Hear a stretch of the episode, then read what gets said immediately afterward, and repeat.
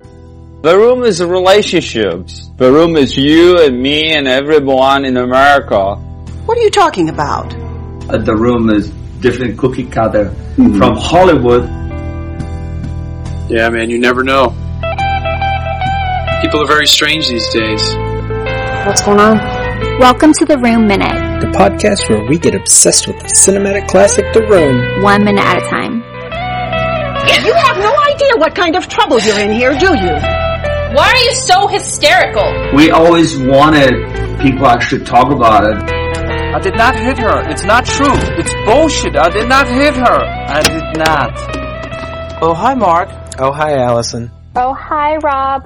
Oh, hi, listeners. Welcome to Friday, where we're going to talk about minute 15 of The Room, in which Mark is clueless. Oh, hi. This is Tierney. I kind of have a theory that this is about to turn into a murder story. If that helps make this minute more interesting for you.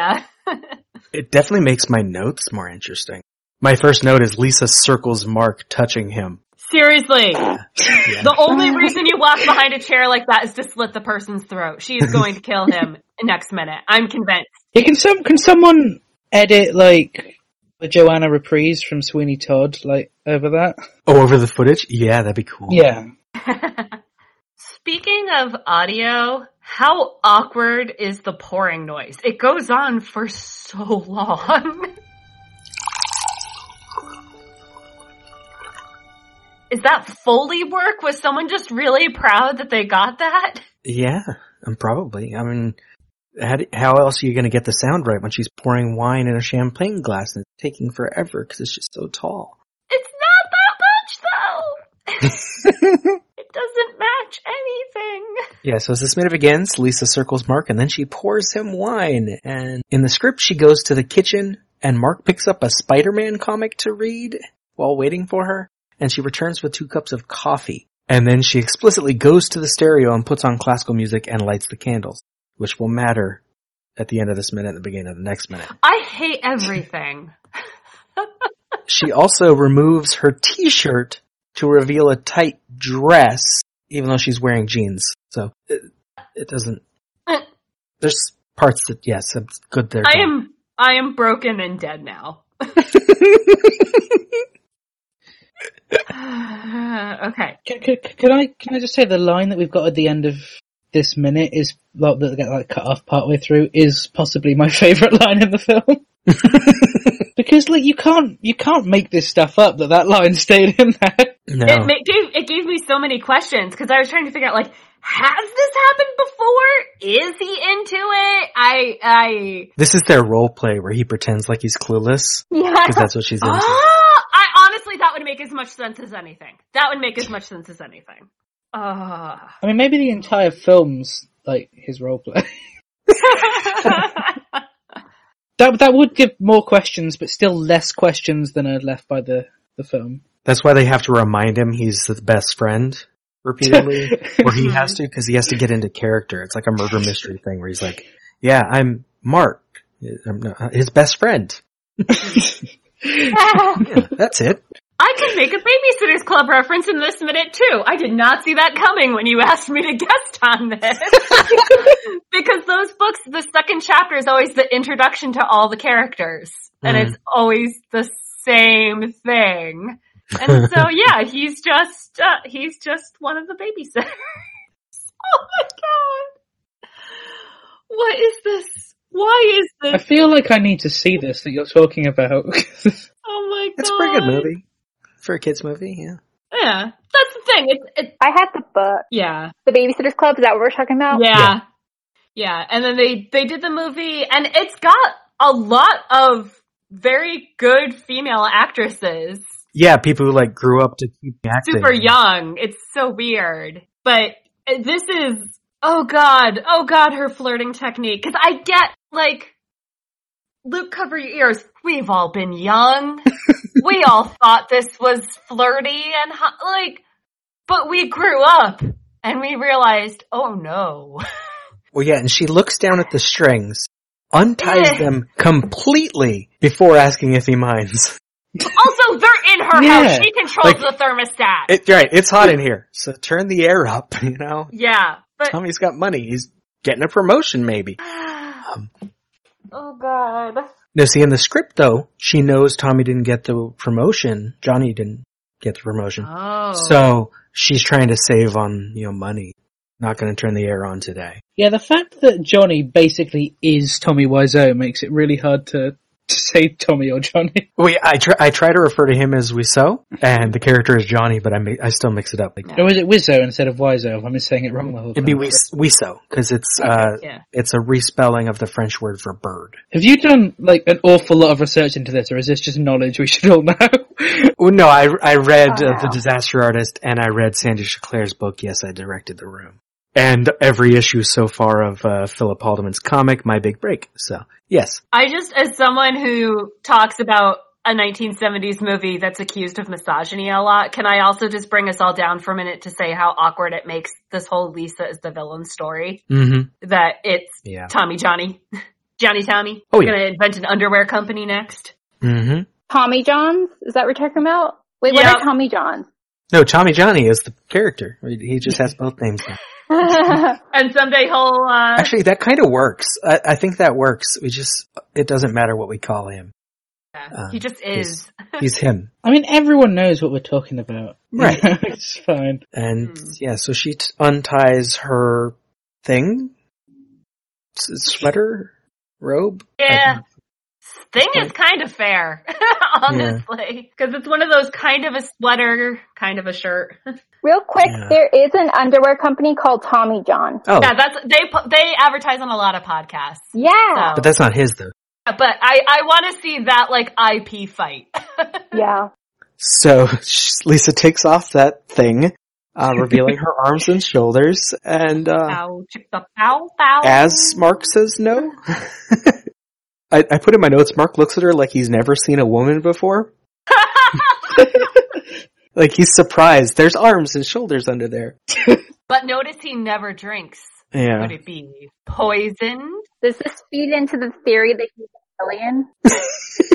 Am I sensing, like, a follow-up theory to the Mean Girls theory that Karen's an alien? Yeah. Well, I'm just thinking that if he's an alien wearing a human suit, then maybe it would make sense that he's like, oh, there are shoulders. It's like something was wearing air. Why are you wearing that stupid man suit? Like a suit. An Igor suit. Yeah. And he's like, his alien race and Tommy's alien race are from two different planets. Oh. They were drawn to each other, but they don't know why. And Lisa's just caught in the middle. We're fighting over the human race embodied by Lisa. And she was the first woman they both met. That movie's already better than The Room. We did it, guys. I really want to see, like, any movie where the, like, a review tagline is better than The Room. Or review, yeah. Yeah. That should have just been the tagline for The Disaster Artist. It's better than The Room. Well, that's good. I could just get one of you to say that quote for the next one of our film. The next film I make. Next time you post one on Facebook, ask people to watch, I'll be like, well, it's better than The Room. Yeah. Noted experts say better than The Room. Now, Sestero's acting, when he starts his line about the candles and everything, seems a little better. He's more awkward. It's not great, but he realizes something weird is happening. His best piece of acting is the line that makes no sense. Yeah. Yeah, well, this minute will cut him off in the middle of the line, but the whole line is, I mean, the candles, the music, the sexy dress. I mean, what's going on here? What is going on here?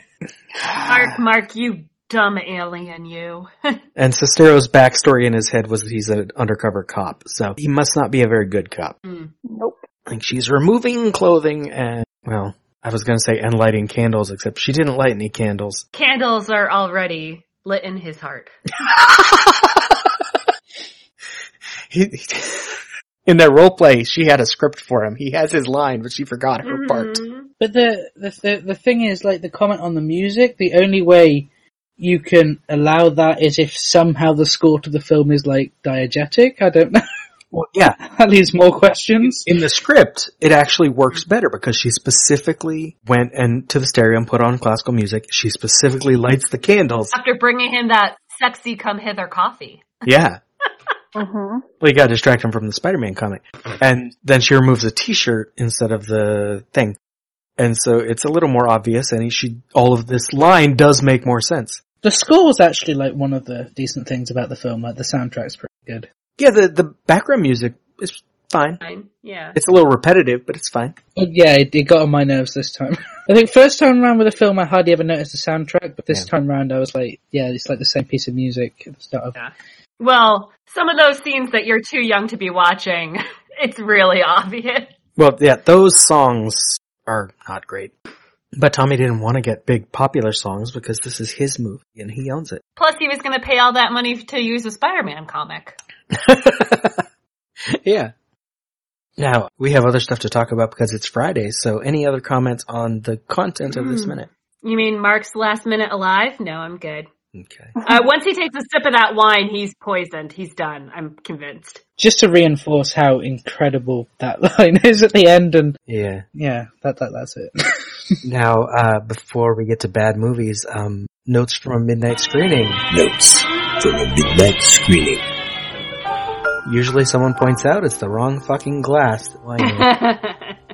When she starts to take off that thing, multiple people will scream don't or no, tie it back up. And they tell Mark that she roofied him. Mm-hmm. But the best thing is at the end of this minute, the beginning of the next one.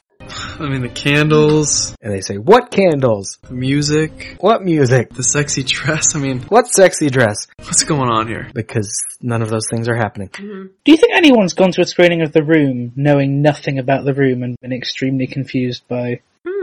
That must have happened at some point. I would suggest if anyone's going to go to a midnight screening, watch the movie first. Mm-hmm. Because you will miss things. You will have a good time, but you won't necessarily get all of the joy of the movie itself. Mm-hmm. But midnight screenings I do recommend because they are fun.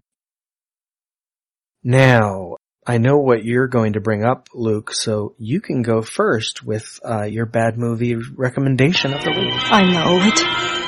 It all sounds like some bad movie. Bad movie of the week.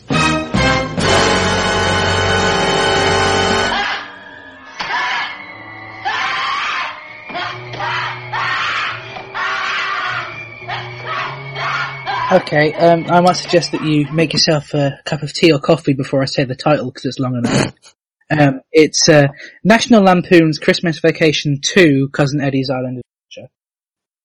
It's if you've got any sort of interest in the original films, then this might ruin them for you. I think there's valid reason why it's not in the Vacation Blu-ray box set or anything like that.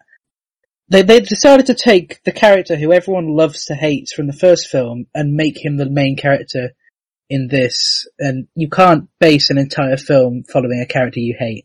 No. The weird thing for me about Christmas Vacation 2 is it's written by a guy who produced all the other ones. Yeah. But he's only written like two things ever. I've heard some things about Matty Simmons. Okay. Some not completely nice things. I'm going to plug my show here. On episode 3 of Please Be Seated, I spoke with one of the head writers for the National Lampoon, and he has a lot of things to say about Matty Simmons and his experience there, so I recommend listening to that. Okay. I can't remember exactly what he said, so I'm just gonna suggest everyone listens to the episode with Dave instead. Alright. Now, before we were recording, I said that Christmas Vacation 2 is a movie that it's hard to say there's anything actually good about it, but there are a couple things that I like. Almost every time the original Audrey is on screen, she is trying to make a good movie. Yeah. She is acting, she is trying. I feel so bad that she came back for that. And I was surprised when I looked it up and I'm like, how old is she when this movie happened? Because she's like 40, I think, when they make it. She does not look that old. But she looks like she's in her 20s. Yeah. Or even like a late teenager. It's quite, yeah. And the other good thing is the plot itself could almost be a good movie. Like this family gets on a vacation, it is several movies, I think. Family gets stuck on an island and has to figure out how to survive there. And even the father being so dumb that he accidentally kills food and everyone thinks he's good at what he's doing, that's a funny moment. You explain the story and it sounds like you'd be watching a good movie. Yeah. And Eric Idle's in this, mm-hmm. I'm ashamed that such an iconic British comedy actor guys. The director is a guy who works a lot in television. Like, he has done an episode of so many good shows, and several of them are good episodes of those shows. And so there's like parts here that should be a good movie that's funny. But it's like every time they try to tell a joke, it's not funny. Yeah, and I can't figure out why. Like, I can't put my finger on what's actually bad about it, other than the fact that it is bad. I'm gonna steal this. Red Letter Media did a Best of the Worst where they watched this movie. And they talk about, like, a lot of part of comedy is you try to bringing down someone that's, like, high up. When a rich person falls over, it's funny because it's a lowering of stature. Eddie is already the worst, and then the movie just has random bad things happen. There's no reason for the pipes to break for this plot. And then you forget about it before it comes back. And then they keep coming back to the water flooding the house like it's going to be funny. And I'm like, no, that has nothing to do with the movie anymore. It wasn't even funny the first time. Like, is Eric Idle playing the same character as European Vacation? I think that's the implication, yeah. Yeah. Because it's the same guy who just keeps getting hurt. And the original Audrey, like, I'm pretty sure I'm right in saying that she didn't know that she wasn't in European Vacation until they were partway through filming. That's probably true, yeah. I think I heard that because, like, Anthony Michael Hall was doing Weird Science, and so he couldn't work on two Hughes projects at the same time, so they just kicked her off as well. Yeah, they made it like a joke. Yeah, she was asked to do the film, and then she just found out that they were filming without her, and that's it. So I suppose she just sort of any invitation to come back to the franchise. Yeah, and she's trying. When she shows up sad and she's like, her first line is, I'm gonna kill myself.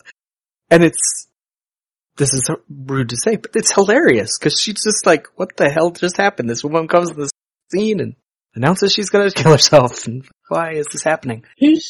Who's the target audience for this, by the way? With, like, references to suicide and occasional, like, sex references that means it's not a kid's film, but also, like, it's... Well, yeah, like, there's a moment where the kid and the grandpa are both spying on the woman who ended up on the island with them. Yeah. As she's bathing in a lagoon. And I don't know why that scene's there. I feel like it just needed Lampoon, and that's why they put it there. Like, it's... I mean, that's where the shower scene was in the first Vacation film, was just because Lampoon, like, required nudity, but it's like they're about to, and then they, like, chickened out because it's a family film or whatever, and it's like, what's the point? Well, this movie was edited to be on television. Yeah. And so yes, they're spying on her, but you don't see anything. And so it's like, that scene served no purpose. Yeah. When it actually could have been a nice character moment that the kid and the grandpa are, like, talk after or something. Or she spots them, and there's some sort of tension between their characters while they're stuck on an island. Or, yeah, anything like that. Like, there could be a better movie with all of the elements that are here. It's just none of them work. Similar to The Room, in a way. I'm just thinking, her bathing scene's very similar to the one from Blue Lagoon. Do you think that's deliberate? Well, how else are you going to film someone in a lagoon? That's true. There's not really any other ways of recording someone showering. Especially if you're deliberately trying to only show them from the back. Desert Island. How else you show? Yeah. But yeah, it's just, it's so weird, this movie. The weird thing is, yeah, the fact that it was a made-for-TV movie, it came across to DVD release here in the UK. Yeah. Like, so someone thought it was good enough, or I suppose at least had marketing points, I suppose that's the main thing, to release it over here. And you can rent it on Amazon Prime. Yeah, for anyone who is too happy and wants a bad time, then you can sit and watch Christmas Vacation too. Okay. Now, Tierney. All right. Yes. So I got totally caught out that I didn't look at the details about this podcast until this morning. But I've had, and the other problem is I am a generally optimistic person. And so there are very few movies that, like, I've watched that are that bad, but I decided, so originally I just have to give a quick shout out to The Parent Trap 2, which is also a sequel and was direct to TV. But Tom Skerritt in tube socks as, like, the sex symbol of the movie is really a choice. So are you suggesting that Tom Skerritt is not sexy? Oh, no. Oh, okay. I'm suggesting that him wearing short shorts in a 1985 direct to TV movie is a choice. Because it's weird, because, like, the little girls are trying to set up their parents, like, your dad is so hot. And I'm just like, what? No, what is happening here? But I decided, I was like, I'm going to go original quote unquote original. 2004's Van Helsing should be a good movie, but isn't. And it will have moments of goodness that lull you into thinking you're watching a good movie. Yeah. And then it will all fall apart spectacularly again. Like, I pulled it up on IMDb and it's scrolling through the images and I'm just like, ugh, oh yeah, right. I forgot about that part. So that's my recommendation. And I feel like it can be a recommendation because you can have a lot of fun watching Van Helsing. Oh, yeah. But you are not watching a good movie. You're watching a bad movie. That's where I came down on this. Right. Well, a good bad movie is entertaining along the way, even if it is just because you are constantly trying to figure out how did they get this wrong.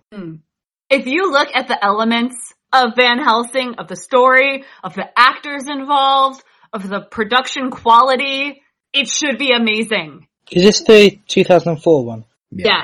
Yes. Yeah. When it came out, it looked like it should be a good movie. It should have been amazing! It's right up my wheelhouse, and it just, oof, it's bad. And like, it just, love stories are happening, but then not happening, but then kind of back, and daytime is changing mid-fight scene, and it's weird. And if I remember right, there were a few movies similar in like tone and look around that same time where it was like maybe the special effects had gotten to a point where people thought they could make these really awesome horror films and whatever. And then, but they wasn't quite there where it could be believable. And so it ends up as this weird mix. Yeah. Where they're not putting in enough effort. It's a very strange tone. Do you think that to inhabit the American way of it, do you think that a PG-13 horror film can work, or is it not ideal? Yeah, it depends on the kind of horror film. Yeah. Like, if you're making a slasher film, I don't think it should ever be PG-13, because part of that, the way that plays with the tone, you know, me from Michael Myers Minute, is that you want it to have that sexual element about these young people trying to do adult things and then getting killed. And so it helps. But there are plenty of horror films that don't need that. And in the 90s, you got a lot of that because you didn't need to put sex and nudity in a movie because people could get that at home. And now you can get it on your phone. So movies don't need to put that in to be titillating. So you can monster movie doesn't necessarily have to be R. Right. Or a good thriller, you know, something like Psycho where it doesn't have to have that. Psycho, for some reason, is still rated 15 here, and I don't really know why. I don't know. I mean, you do get a shower scene, but you do not see anything. Yeah, although I think I read that when it came out, it was controversial for containing strong violence and nudity, and then people have since gone, no. Well, in 1960, that much skin was a big deal. Now it's just like, do you see nipples? No. Do you see pubic hair? No. And so it's fine. But in 1960, it's like, I saw her stomach. That is controversy. Sexy, sexy time. And yet it's the same era as, like, the Carry-ons and things like that, where people got away with a lot. Yeah, I usually think of British as being more lenient with stuff like that. Maybe that just really shows my Monty Python brainwashing. Yeah.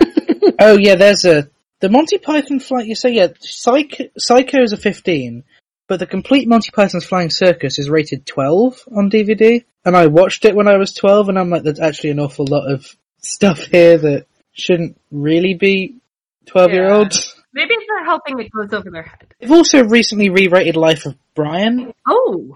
Life of Brian has now been classified to 12, and it's like, there's like quite strong nudity in that film.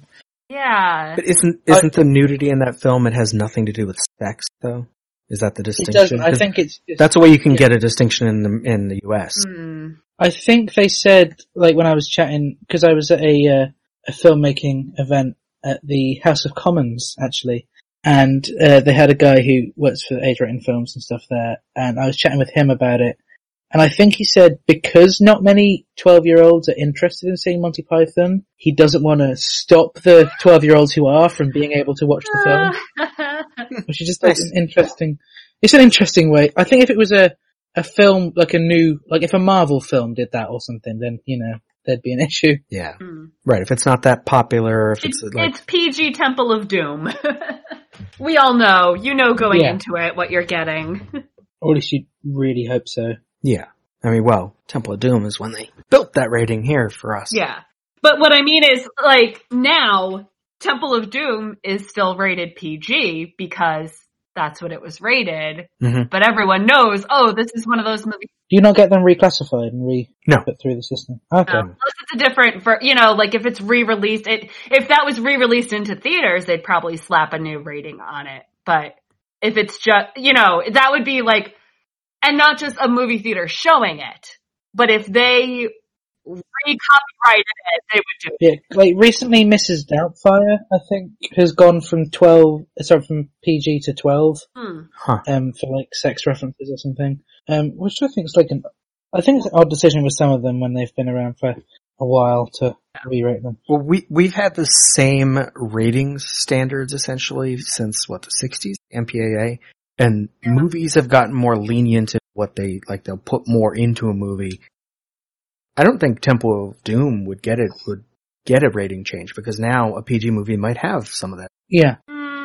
But maybe it's on that cusp. Yeah. And so because it's Spielberg, they could probably get away with releasing it as PG because Spielberg's got clout, which is why that whole PG-13 thing is interesting to me because he's the one who's made that rating and got it done because he realized he was moving. Well, what pisses me off is that it depends on who the audience is for.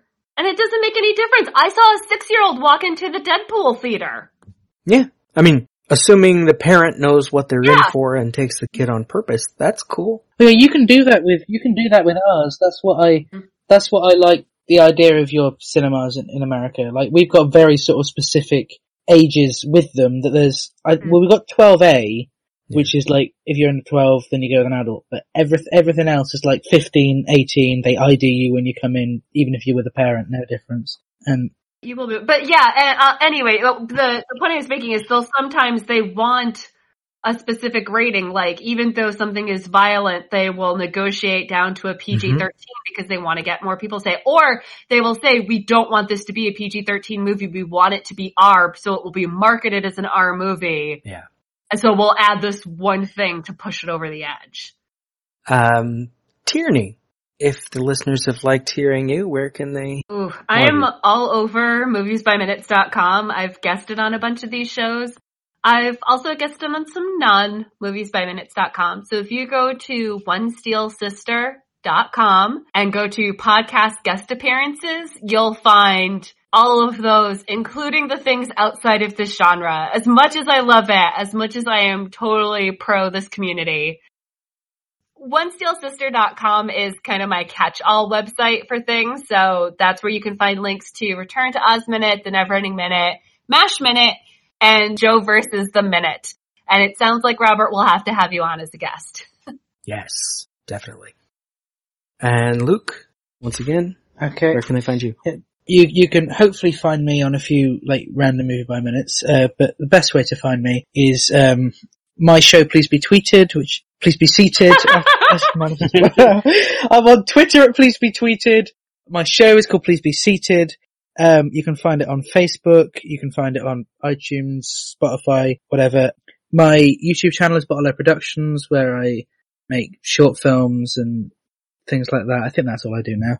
Or you could email me at alallenfilm@outlook.com if for some reason you want to get in touch with me. There we go. Oh, and I'm at llama_bottle0 on Twitter. So there's nothing wrong when people make fun of the project, in this case, The Room. The Room Minute is a production of Lemming Drops Studio. You can find more content at lemmingdrops.com. Follow The Room Minute on all the obvious social media. If you've got any stupid comments after the show, you can leave them in your pocket on Facebook. If you like what you hear, throw us a rating and review on your podcatcher of choice. Thank you for listening, and remember, if a lot of people loved each other, the world would be a better place to live. Leave us!